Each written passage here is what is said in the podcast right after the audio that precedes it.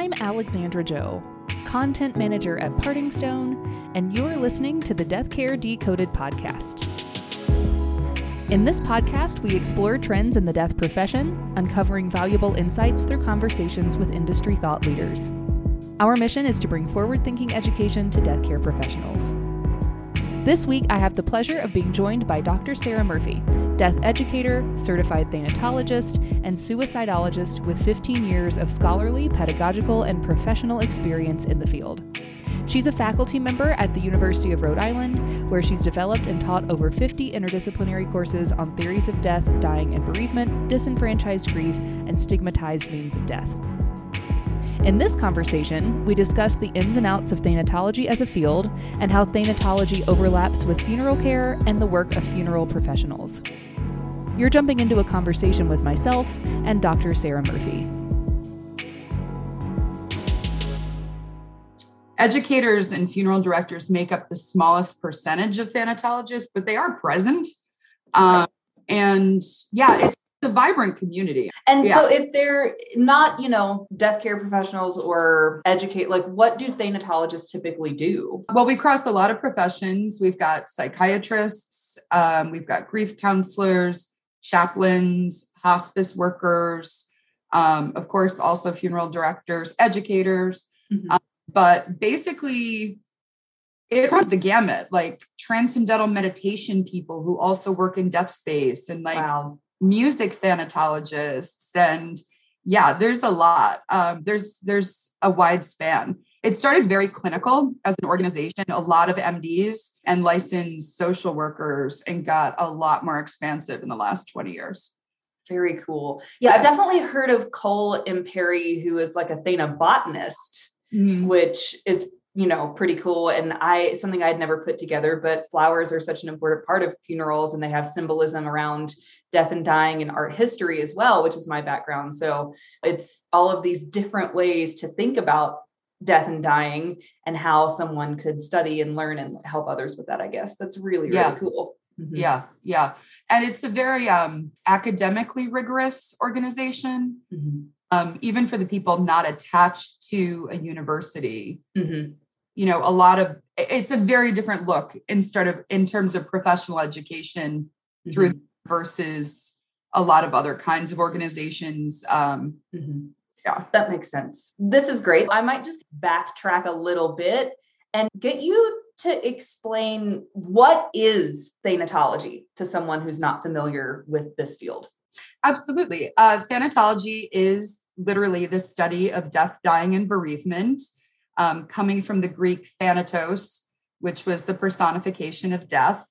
So the study of thanatology in a more, contained sense, we're really looking at the last 40 or 50 years as a discipline, although we know that across all kinds of disciplinary fields, people have grappled with issues of mortality and death and grief and afterlife.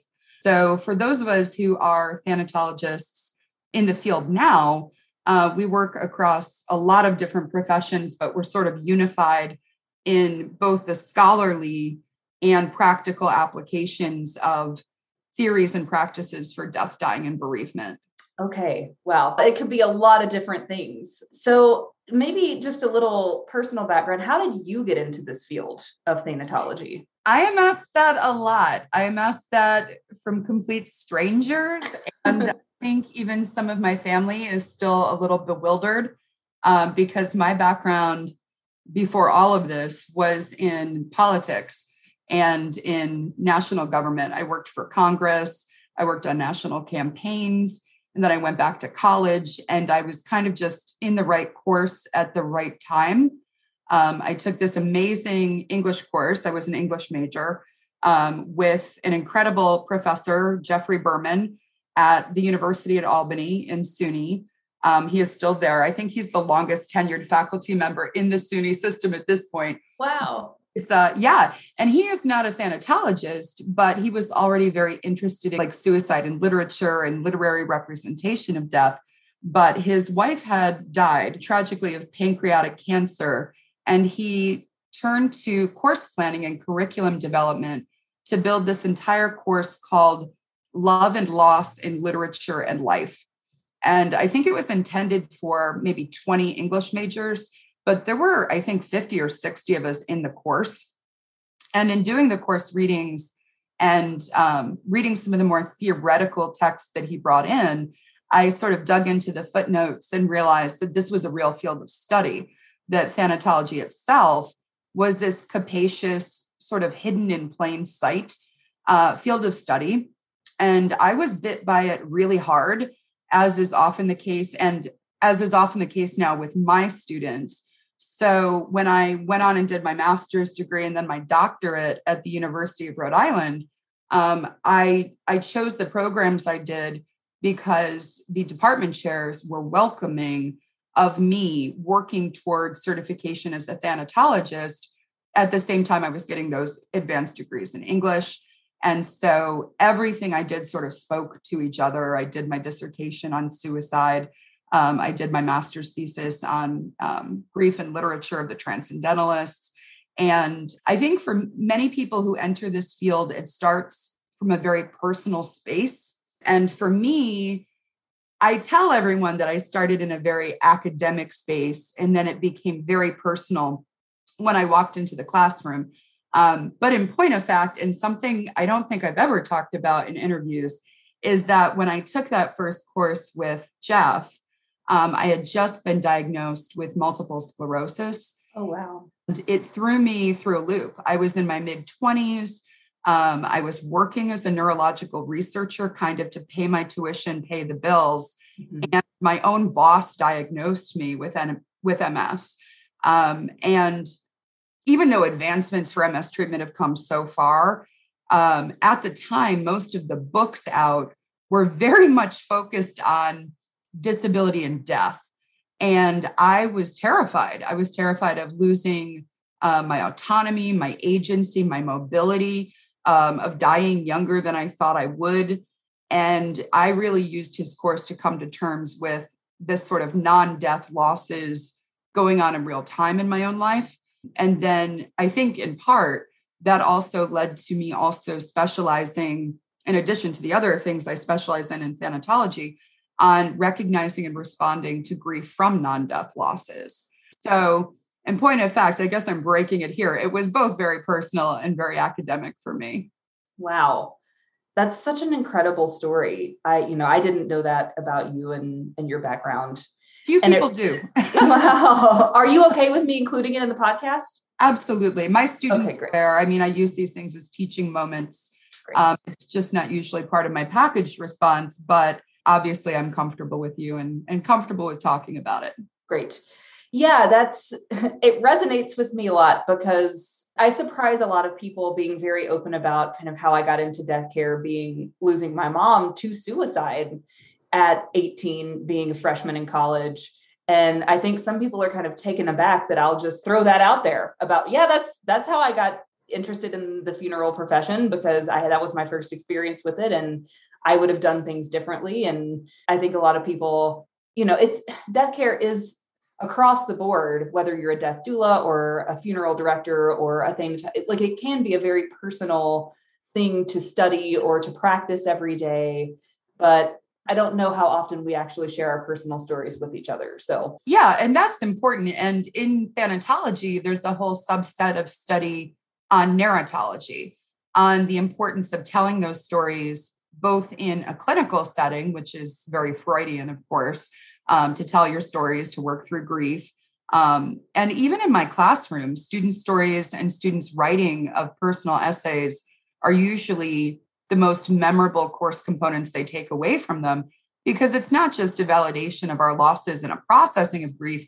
It signals to other people, like in your example, right, in your experience, that it's okay to talk about this stuff, that we can't continue to be such a death avoidant culture that the pain that is universal to people at the heart of human experience is the only subject that we shy away from talking about.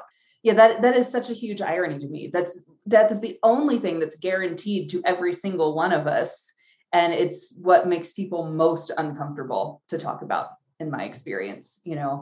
And since being at Parting Stone, for 2 years now, I, you know, would go on like dates and stuff with people and they'd ask what you do. And I would love seeing the varied responses when I was like, I'm a death care professional. Everyone's like, what is that? What are you an embalmer? Like, what are you doing?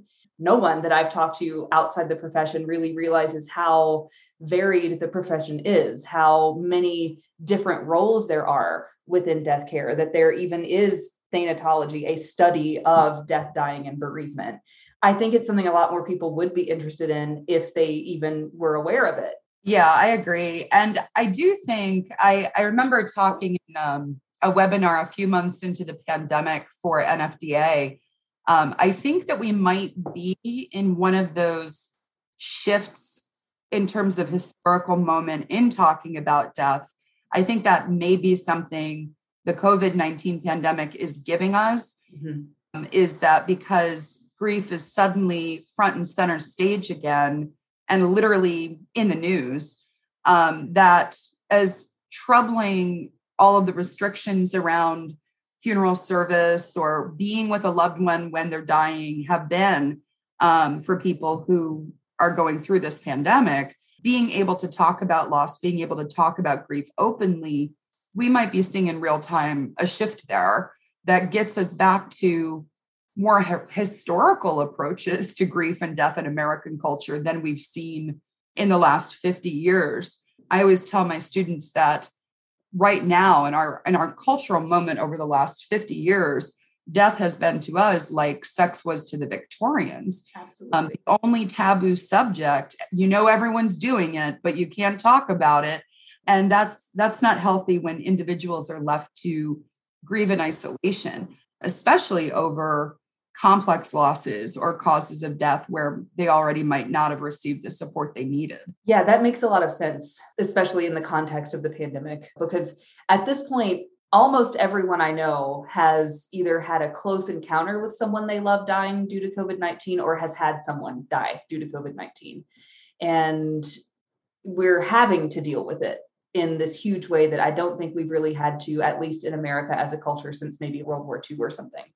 And so me personally, I think that the more we can do to keep that going and to get out of this death avoidant culture that we have cultivated for ourselves in the last 100 years, the better off we'll all be mental health wise and just as a culture. We talked a little last time I had you on the podcast about, you know, some of the symptoms of that being the fetishization of death in pop culture. And even like in my personal story, when I was 18 and dealing with grief, having no friends and truly no college professors really that knew how to talk to me about that. And so just normalizing it as much as we can, I think is great. And so the more people that are formally educating themselves about death with things like thanatology or even, you know, taking mortuary science classes at community college or something, I mean, I think it's really great. And maybe that's kind of a segue into, I kind of do want to talk about the difference between what a thanatology degree or study program, how that's different than mortuary school, and then where the funeral director profession overlaps with thanatology. Well, currently I'm delighted to be teaching in the only current graduate program for thanatology at Marion University.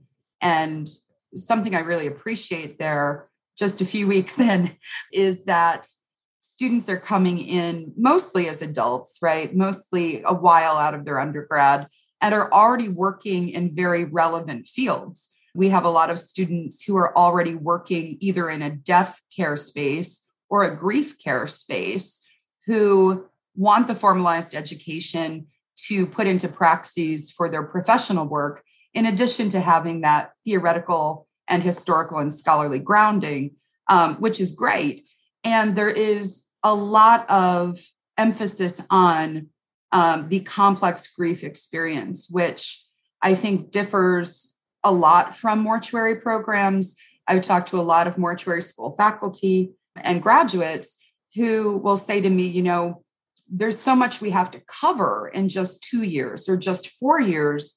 And there's such a dearth, I think, of those of us who have expertise in thanatology teaching in those spaces, that people come out as, you know, prepared funeral directors, ready to walk into the profession, having the business skills and the embalming skills and the practical skills, but maybe never having a course focusing on grief and bereavement theory, or never having a course on communication praxis with people who are grieving. And I understand the limitations of any program in academia, but because of that, I hear from funeral directors every day, many of whom I don't know, who are emailing me, identifying these as knowledge gaps and wishing that there had been a means for them to have that space filled with accurate and unbiased and grounded information versus assumptions based on limited personal experience.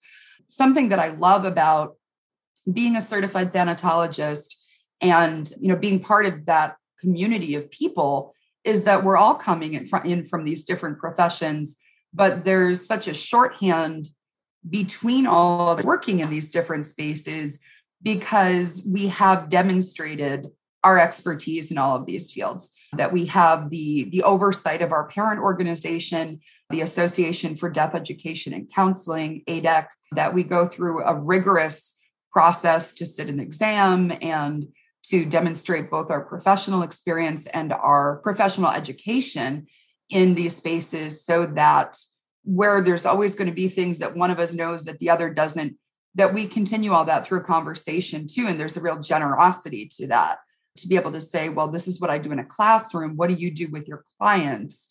And that there's a lot of opportunity as we are in this postmodern space now for understanding that there's no one size fits all approach to a dying person or to a grieving person. And I think for the funeral directors who are also thanatologists or working, whether they're certified or not, but working in that space, it allows them to bring more to the families they serve. And it allows them, I think, to have more self-satisfaction in the kind of work they're doing with clients. Yeah, that makes a ton of sense. So I've recently been thinking a lot after interviewing Morgan Yarbrough at Recompose and Bree Smith at Return Home. I interviewed them separately for the podcast, and both of them brought up how the 60-day minimum natural organic reduction process inherently causes families to have to slow down and be patient in that death planning and grieving process, and how they've seen some really beautiful intentional rituals being created around that and a slower space for making decisions. And from both of them comparing their perspectives as former funeral directors, how it was about high turnover rate, get these families in and out because they don't want to be in the funeral home, like quick, make the sale, close the deal, and how it was refreshing to slow down grief. But then I also talked to Joelle Simone Anthony about this, who's a sacred grief practitioner, licensed funeral director. And she was like, just be careful thinking about grief in terms of being quantifiable, because every single family is going to need something different. Some family might need that quick turnover because it's very painful for them to sit and experience this drawn out process. Other families, when a death is sudden or unexpected, maybe do need some more time to come to terms with what's happened. And in that talk, she was really clear about how funeral directors are not grief counselors and they're not grief practitioners. And as someone who's not a funeral director, that kind of set a light bulb off in my brain about how, well, maybe funeral directors should have more exposure to grief training and grief support, not, you know, requiring any kind of certification, but one course maybe, or, you know, an elective or an extra training or in-field, you know, shadowing of someone who is a grief counselor. I think it would be really helpful for these professionals who deal with bereaved families every single day, take on that emotional burden, become compassion fatigued, burned out, don't know how to deal with what to do and how to help families best themselves, and are only coming at it kind of from a business perspective. I think having more experience and more exposure to the field of thanatology clearly would be beneficial to a lot of people. So all of that makes a lot of sense to me. Yeah, I completely agree with that. And again, knowing the constraints of curriculum, they probably wouldn't be able to take extensive coursework in grief theory, et cetera. But the amount of times I hear from funeral directors in this sort of space of desperation where they are emotionally invested, where they have the best of intentions with a family or a client, but don't have the tools in the toolbox for how to empathically respond to them because no one gave them those tools. I hear from people like that almost every day. And yeah, that does signal to me that having some education in that space, while remembering, no, you're not a counselor, but you do have both an opportunity and a responsibility to respond helpfully to someone who is in grief. And it never hurts to pick up these tools from other professions. Again, that's sort of what we do in thanatology. I've picked up things I use in the classroom from people who are clinicians, and I'm not a clinician. And I will tell my students, I'm not a counselor. Please remember that. But there are a lot of proxies that could be helpful for them, like doing grief journaling, et cetera. My students are currently meditating every day this week, and that's not something they would normally be doing, but I think it's going to be beneficial to them. So I think it would be great to expose and give the opportunity to more funeral directors and mortuary students to get this kind of practical but scholarly grounded education in their toolbox. They don't need to know who all the leaders in the field are going back 100 years in grief theory, but even a few hours of what someone like I or someone else who is a thanatologist working also in a death space can distill for them and say, here are some takeaways that would be helpful for you, might reduce a lot of that anxiety of going to bed and thinking, did I do the best I could do for this family? Absolutely. And so I guess then my next question is, if there are funeral directors who are listening to this episode and are interested in pursuing something like this extracurricularly, where do you suggest they look first? You know, is it doing a full-on program? Are there resources out there on the thanatology side of things? What are your recommendations? Sure. Well, I would say they would always be welcome to look into the offerings being given by the Association for Death Education and Counseling, all of which would be by thanatologists, whether it's coming to the conference every year or, as so many organizations are, checking out online webinars for professional education that are given over the years. I myself, I don't know how many of us there are. I haven't looked. I think there might only be a couple of us who are thanatologists also working a lot with professional education for funeral directors. So I do workshops on empathic communication for grieving families. I do workshops on disenfranchised grief and alleviating the risks for it. And I also do one-on-one consulting for funeral homes as needed. So they're also welcome to call me or email me, of course. But, you know, I think just as I kind of getting into the funeral space over the last several years, just by happy accident, really, have learned a lot from funeral directors and have been able to bring that back to what I do so that I can develop education programs for them that are very tailored to the scope of their work. I think it would benefit them to learn from those of us who spent way too many years in graduate school studying.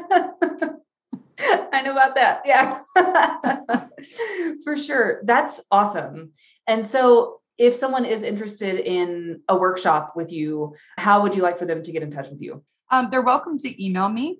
Okay. Sarah Murphy, deatheducator@gmail.com. Okay. I'm also on LinkedIn. I'm pretty easy to find. Once you type in Sarah Murphy and thanatology, it's just me. So cool. Yeah. That's pretty special in today's Google age. I know, especially with a name like Sarah Murphy, because there was a Sarah Murphy who was a massive patron of the arts in the 1920s, and was friends with like Fitzgerald and Hemingway, and they had a house in Rhode Island. So if you just put in my name in Rhode Island, you will get Sarah and Gerald Murphy from the 1920s. Wow. That's so cool. That's awesome. I think there are a lot of Alexandra Joes out there that are way higher than me on Google, but. But now Alexandra Joe, death. Oh, maybe just me. I'll have to go Google myself after this talk. Cool. Well, thank you so much for coming back on the podcast. It's always such a pleasure to have you. Oh, absolute pleasure to be here. This production is brought to you by Parting Stone, who wants to remind you that when your families choose cremation, they don't have to receive cremated remains.